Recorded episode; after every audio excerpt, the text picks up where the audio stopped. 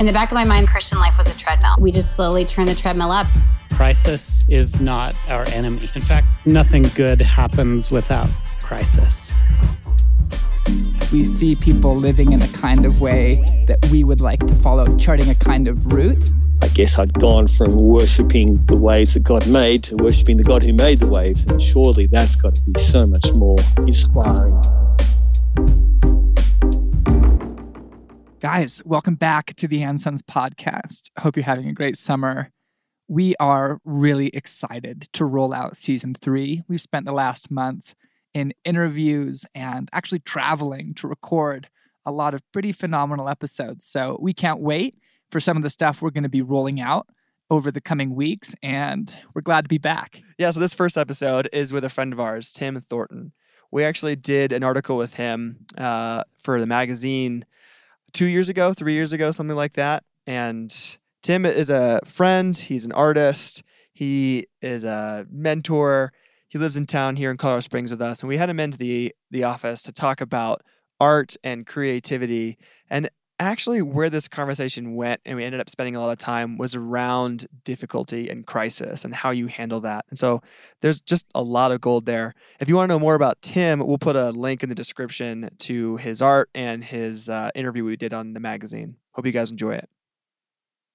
So, Tim, I'm excited to be having this conversation today because we almost have to do this disclaimer for every single episode of the role of the creative, the way that we interact with God in that, the way that we have to like bring something to the table. And we end up doing these sort of disclaimers because we'll be talking with a worship leader or we'll be talking with uh, Mac Evans, you know, the leather sculptor, and it feels very specific. It can feel very like, oh, well, I'm not that. And then we have to jump in and Blaine very helpfully several podcasts ago with Justin Rizzo jumped in and said, like, no, no, no, this is a role for everyone. Everyone is called to have some creative role and expression in their lives. And I just, it felt like that's a conversation that I have been excited to have more around.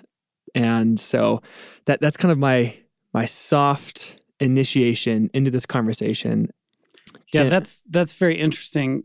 Art is just another way of cultivating, right? And in Eden, we're all given the assignment to cultivate and to kind of extend Eden throughout the earth. And us artists, we like to think that we ha- are a very particular type, uh, and maybe it's true. We have our particular dysfunctions uh, that are very special. very, very but unique. what we do is not all that different from other people, right? Hmm. It's it's a different sort of field.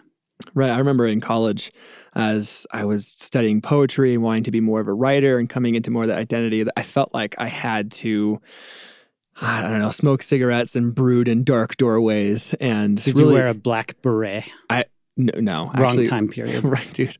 when I was thirteen, I think I wore a green beret because I wanted to be a warrior. But no, this is a different. this is a different time. I, I just had this idea in mind that like creativity and creation and artistry, like it had a certain look to it. And what's been really helpful is yes, that's true, but there's there's so much power in I think that the co-creative is just one of the more godlike things about us. I actually think I think I said that in a recent podcast as well. But I mean, there's the power to love, the power to forgive, the power to engage. But it is that, like what you're saying, it was the thing that was bestowed in Eden was to to name and to be cultivating and God like is this creative God. And so that we have the same capacity, I think is amazing. And so oh my gosh, there's just there's just so many directions we could possibly go with this. But I think I, I because we did an article with you, oh my gosh, a while ago. Blaine, you interviewed Tim. Yeah, it was almost two years ago now. I was thinking that this morning, almost two years. Yeah. Uh, there's something I think to sharing our own stories and things that we've been walking in it, and so these these other aspects will come out. But I'd love to revisit for you, Tim, the different ways that kind of creativity and more of our expected ideas of what that means um, has had a role in your life, both in music and in painting and art. And then obviously there's so many other ways that it, it's not exactly the stereotype. Um, but communal governance, oikonomos, take it take it all over the place. right. exactly. And and just work of any kind, right? Because any kind of work begins with a vision. some beautiful um, idea that we see in our mind's eye, and we think to ourselves, we as co-creators with God are are perhaps commissioned or or allowed to move into the space of taking a vision and making it reality, and that's sort of um, the you know the the beginning euphoric phase that you know I think any artist or business person has experienced. Hopefully, right? We're probably made to experience that, and so if we're not experiencing that, it would be cool to figure out how to how to get that into our lives. The the vision that you the vision part. because sometimes the making it reality doesn't always happen. Yeah, exactly. So, you know, it, creative things. The the process of going through through creative things tells us the gospel. Tell it, it mirrors the larger story that we're in all the time. And the the the second thing that happens is, you know, we begin to put our hands to the work of, you know, bringing a beautiful vision into physical reality. We start doing actual cultivation, and uh, pretty soon we realize it's not coming together the way that we imagined it would. There's there's different elements that come into play, our own physical limitations, the fact that the vision when it begins to get put together looks nothing like I imagined it would, and it's that's sort of like the fall phase in a creative process. Uh, It's like, oh no, what have I gotten myself into? How could I have been so naive as to imagine something beautiful when you know? Look at this mess that I've made before me. Right. This isn't at all how it was supposed to go. It reminds me of a comment that C.S. Lewis makes through the voice of Screw in the Screwtape letters as soon as the patient has become a Christian, where he just advises Wormwood wait. There is an experience of deep disappointment coming, and you need to be ready. And then he begins to explain anything that a person undertakes, any creative act, living life in a marriage, running an enterprise, even stepping in the direction of a dream, education, a move of a state.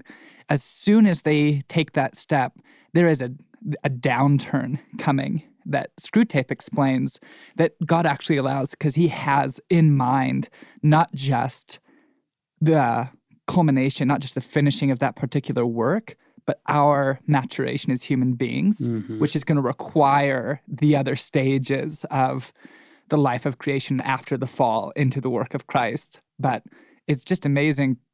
I can recognize, you know, I think of it's most visible in, say, a piece of prose. I get this cool story idea. I like to write fiction and in things that fall really easily under the banner, recognizably, of art. I experience this all the time. Start the project and then it crashes. The paint is not working, the vision is not coming together.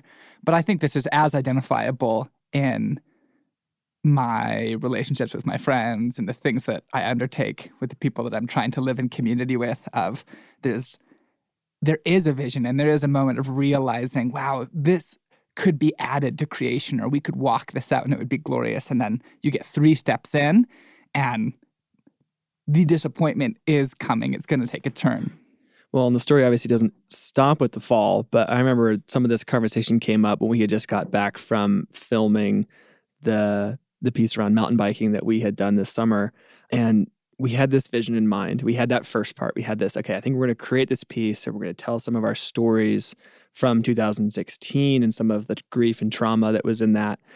And then we went out and filmed it and created it. And when we were done, we kind of looked at it like we looked at like a canvas or looked at a Word document, but we looked at the film we had created. And there's this moment of, I don't know what this is. like I, this is different than I expected. There's there was difficulty, there was beauty in it, there was potential. That's kind of where it still is, but it was like that it was that piece of okay, this is different than what we set out to create and we can either leave it here, like the story can end now in the fall, right? Like it could end with, well, and this wasn't what we originally intended, and now it's gone sideways, and let's just let's just scrap this and start off with a new vision. But hmm. that's not where the story ends, and I, I love some of the words that you were putting to it, and w- take us take us for the next step, right? Like Right. So I feel like a part of the great affirmation of what's being said around the table right now is that crisis is not our enemy. In fact, probably nothing good happens without crisis. Crisis is how the earth gets opened up, and perhaps then the seed of something beautiful can enter into a place where it can germinate and produce life. I actually just got back from a backpacking trip to Scotland, a time where I had really high expectations to meet with God and do some adventuring and reflecting. And uh, quite surprisingly to me, when I got into the space where I was getting ready to to just engage spiritually and pray and write, God entered through the door of my disappointment. It, was actually my unmet expectations about what the quality of this time that was going to be like that opened the door uh, for for God to speak the things that He really wanted to speak to me.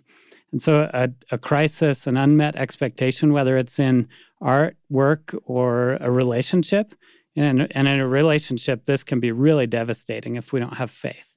If we don't have faith that crisis is actually a, a part of how we grow together in love and mature into something that is not illusory and fragile, we're not going to grow into the kind of relationships and, and deep abiding love we want.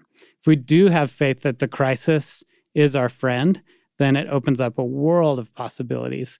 David Whyte, I think, was the one who wrote a poem uh, that my friend recently came over and sat down and read to me that said, A friend is a person who has been forgiven many times and, forgiven many times. That that is what defines a friendship is is the practice of forgiveness done repeatedly.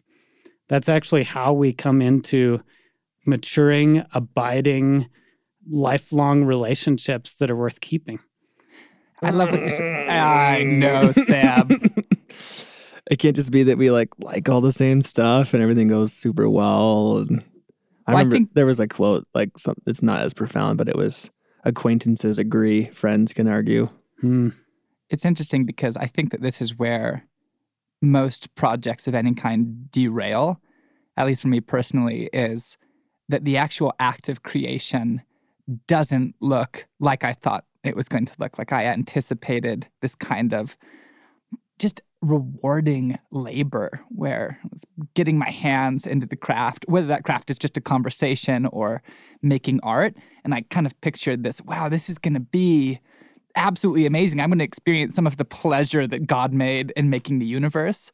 But then, actually, insofar as we've been saying that the act of creation mirrors the story of creation, uh, just need to be ready for the fact that what creation looks like is just punctuated with crisis and disappointment. And I remember Buechner in his book, Telling the Truth, has a great line on when he's talking about the gospel as a tragedy before he gets to the gospel as a fairy tale, the best section of that book. But he just goes, talks about the moment where you cry out, If you are our Father in heaven, would you please also be our Father in hell? Because hell is where the action is. Hmm. but then there's the reality of the story of again, I feel like I quote Dan Allender too often, but you know, he's a pithy dude. And he mentioned one time that Can in, you can you quote Dan Allender too often? a subject for another podcast. but he just mentioned insofar as Jesus is the second Adam, the mm-hmm. Eden into which he enters is fallen creation. And so when you enter the point of disappointment and discouragement, you're actually kind of primed for uh, Jesus's wheelhouse of where he enters and then begins the deep work mm-hmm. of making something extraordinary happen. Yeah, I I'm so struck in this conversation by what is your reaction to things not going according to plan, whether that's in a a painting that you're doing, but also in the way that your car or lawnmower runs, or in the way that you relate to your kids or your wife. Like needs I'm going to turn these into me, not not just the. I'm not going to use the ambivalent you. Um, for me, like what is my reaction when things don't go according to plan? And back to Dan, Dan Allender when we were having that conversation around story and how do you begin asking people questions? Like, how, what just a few things we can do?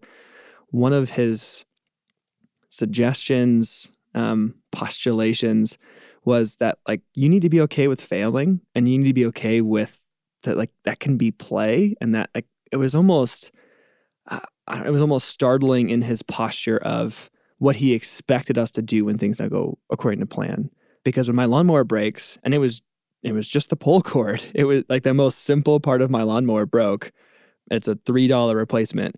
And internally i'm like oh i think there's a shop that works on lawnmowers over off Uintah or i don't know how much is a new one on craigslist? I'm like wait why is it in me that my immediate reaction to something being difficult or hard can sometimes be i'm out. Like this i don't i don't like the messiness. This isn't i don't i'm not going to deal with it. And if that's a small stake piece like a lawnmower what then does that sort of imply for the larger stake things i don't like the implications and so i, I was just loving what dan was implying in our in his posture of like we get better at these things by having that like there isn't that that fear, right? Like if something is going wrong in a relationship, to be able to step back in and be like, well, just because things are getting messy doesn't mean I'm out. Doesn't mean that this isn't going to be a good relationship or I somehow married the wrong person. Actually, it's the opposite. Like you you're digging into the good things. Things are are showing themselves as I mean, we call them red flags or uh, just like there's these tells that something is going on beneath the surface. And I, I want to be having that posture across the board of not intimidated by it, just be able to step into it and like and play with it. Yeah, here's where I love the analogy of we're in Western Colorado Springs. We look up right now if we go outside and see Pikes Peak, and we could get the idea that climbing Pikes Peak is going to be really cool. But the truth is, when we start, we go to the base and we start walking up Pikes Peak, the landscape is far more varied than we imagine when we look at it. When we look at it from a distance, we see it a certain way. But when we start walking up toward it, there are any number of chasms and forests. And I don't think there's actually that many chasms on the way up Pikes Peak, but for the analogy's sake, there's uh, rolling hills. There are mines. It's definitely not in a straight line. It's not the path you'd expect. Right. So, and, you know, anytime you you see the vision from far off, you you imagine yourself kind of walking up the horizon line, and everything is going to be cool. When you actually get into it, it, it gets tiring, disorienting. There there are any number of things you have to deal with that you never imagined along the way, and this is where you have to you have to uh, fight for vision, and you have to decide to have faith in what you can't see, and you have to decide to put one foot in front of the other, even when you don't feel like it. And and that's where the the work of redemption and the creative process kind of begins to happen. When I have a painting and I I, I get to that phase that Steven Pressfield calls the belly of the beast. That's that fall section. We talked about it in my my print interview uh, a couple of years ago. It's the just like welcome to hell this is the worst thing you have ever done. And actually, you're not good at this and you shouldn't be doing it. This was a terrible idea. You're exposed for the fraud that you are. That's when you have you begin to activate faith and go, well, I don't know about all that, but I can put this brush into this paint and I can put it on the canvas here. And then I can do it again. And then I can do it again and then I can do it again. And before long, because of the faith and the the incremental steps, things begin to take shape and the redemption begins to coalesce, right? It's huge. I think of another creative act right now that my wife and I are walking through is trying to buy our first house. That is not the way I thought that sentence was going to end. I'll be honest. we'll save that for another podcast.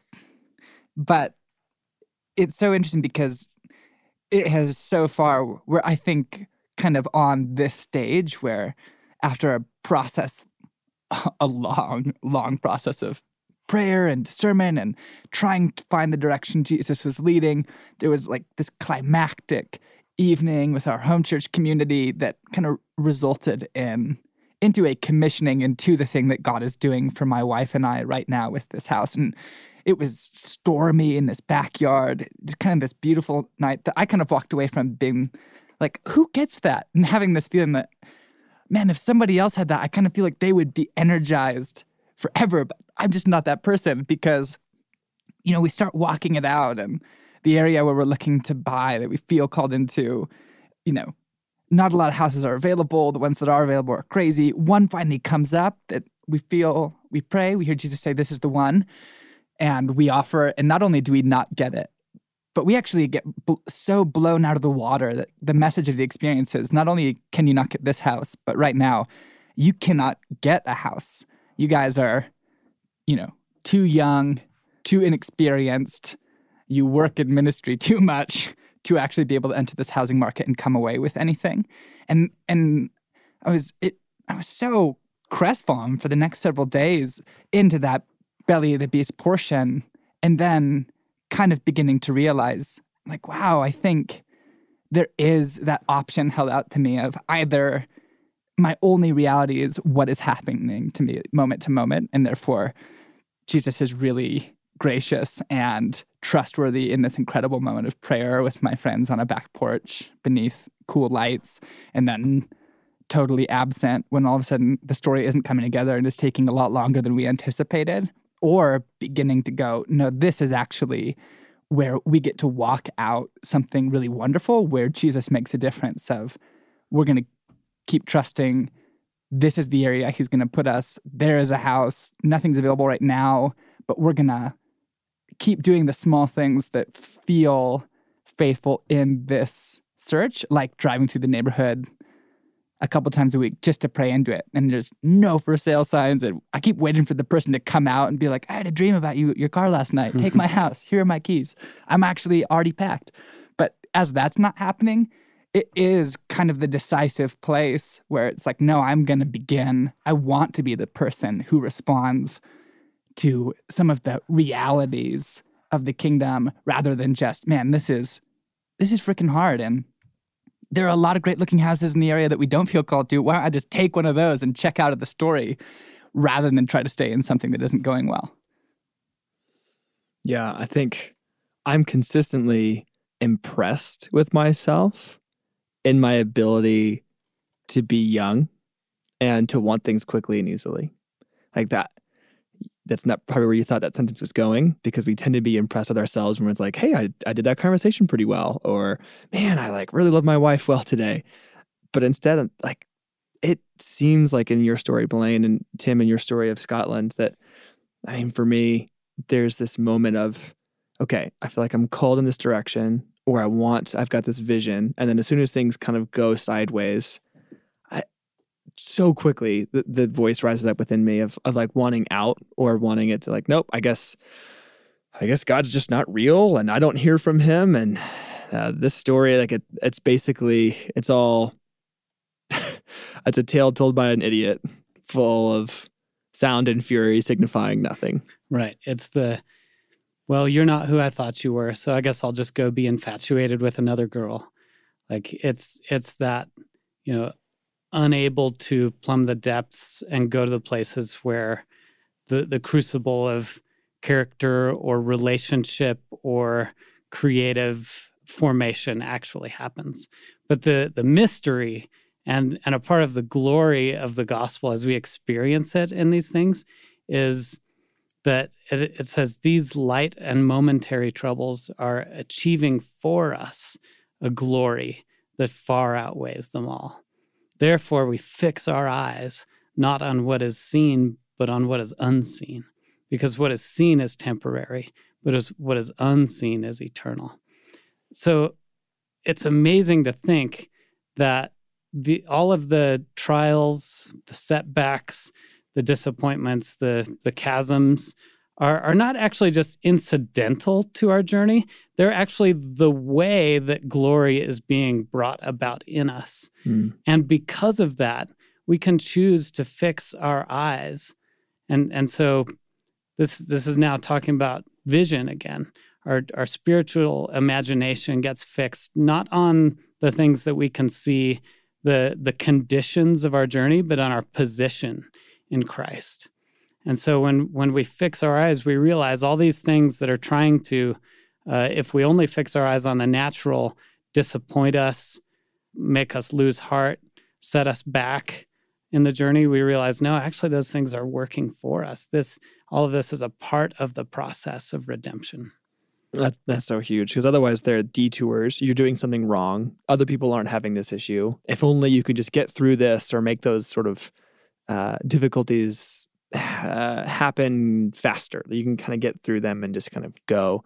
Then you can get on to quote unquote like the real story. Right. Um, but if instead the mindset is, I'm expecting them and I'm going to enter into them because it's actually through them that the story happens that's a very different posture. Like I love that you brought up Steven Pressfield, and we've mentioned him before in podcasts, his war of art and his language around resistance. But there's almost something in that of like, it's gonna come and it's kind of part of the story, but really it's just in the way to the real story that's happening.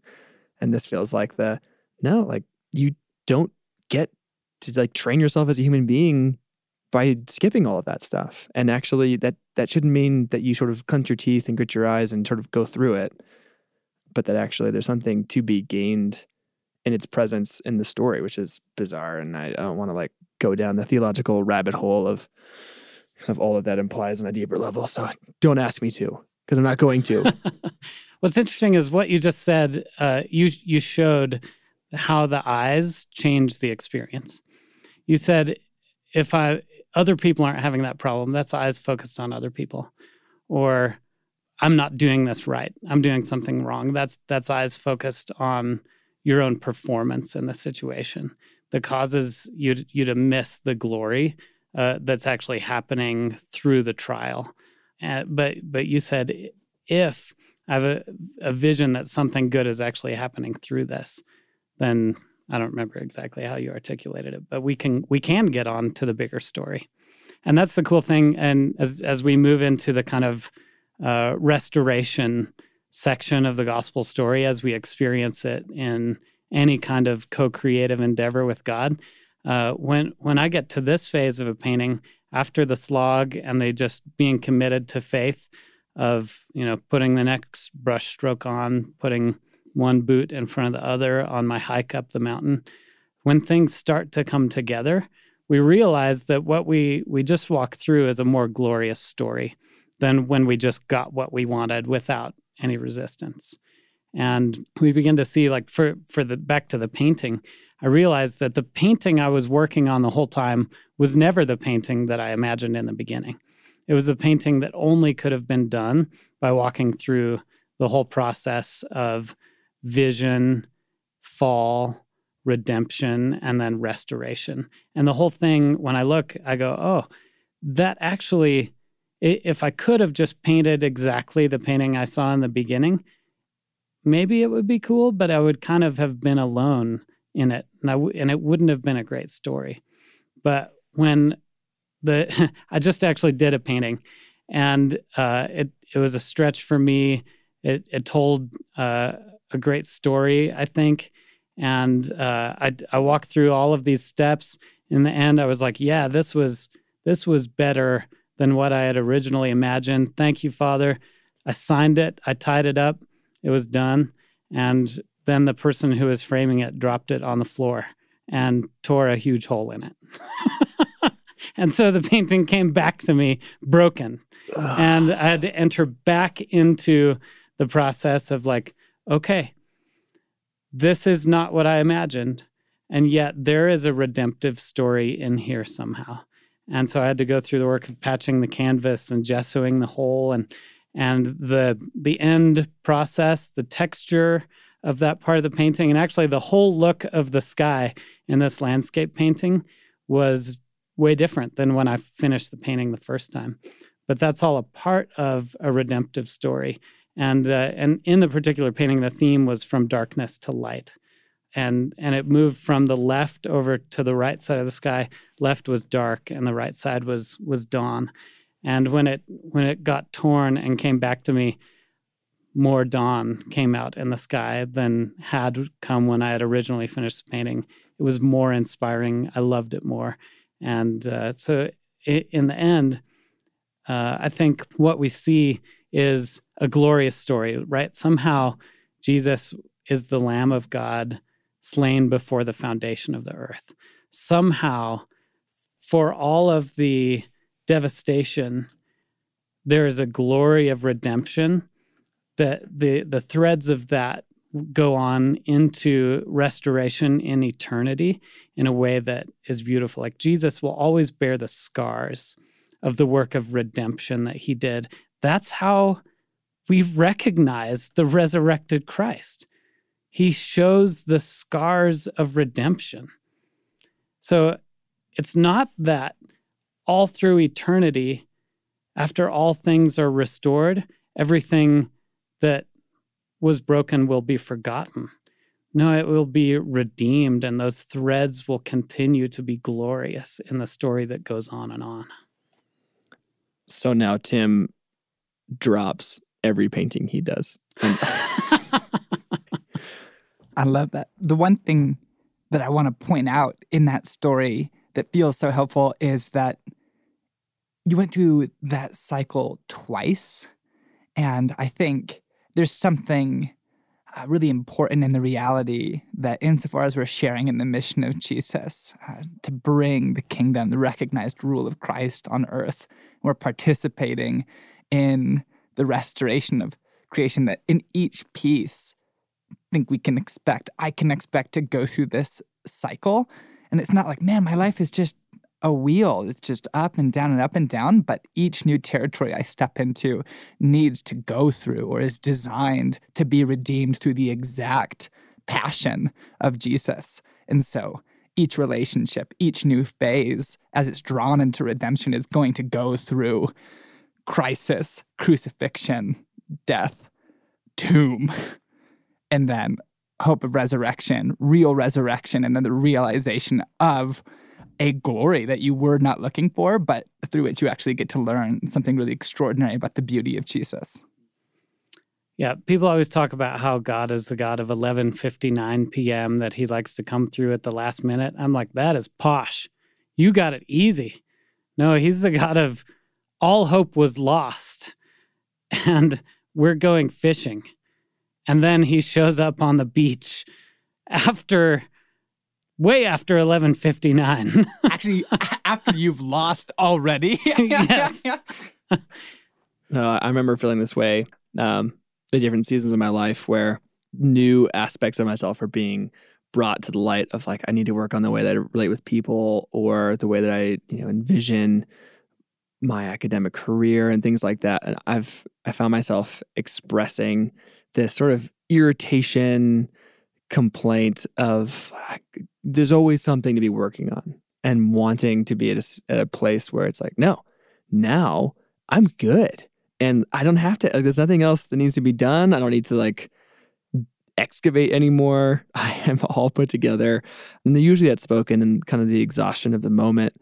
But I'm, what I'm struck by in this conversation again is that like there's that the posture in the moment can be exhaustion but actually there should be a great anticipation in those moments because if I choose to stick with it, if I choose to step into it and be fully present, then actually the hope is on the other side, like the beauty in, of the resurrection. Like there's there's something that is more beautiful and more ah, just profound having walked through the full story than had it never happened.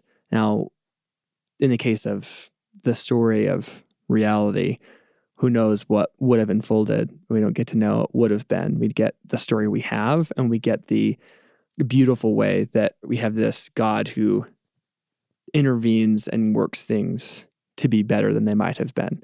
Um, people love that Japanese art um, can, nobody has their phone on them, do they? Can we look oh, it I up? Do. I, know, I wish I should know the name of this. We we all know what you're talking about, though. Yeah, just, yeah, it's the.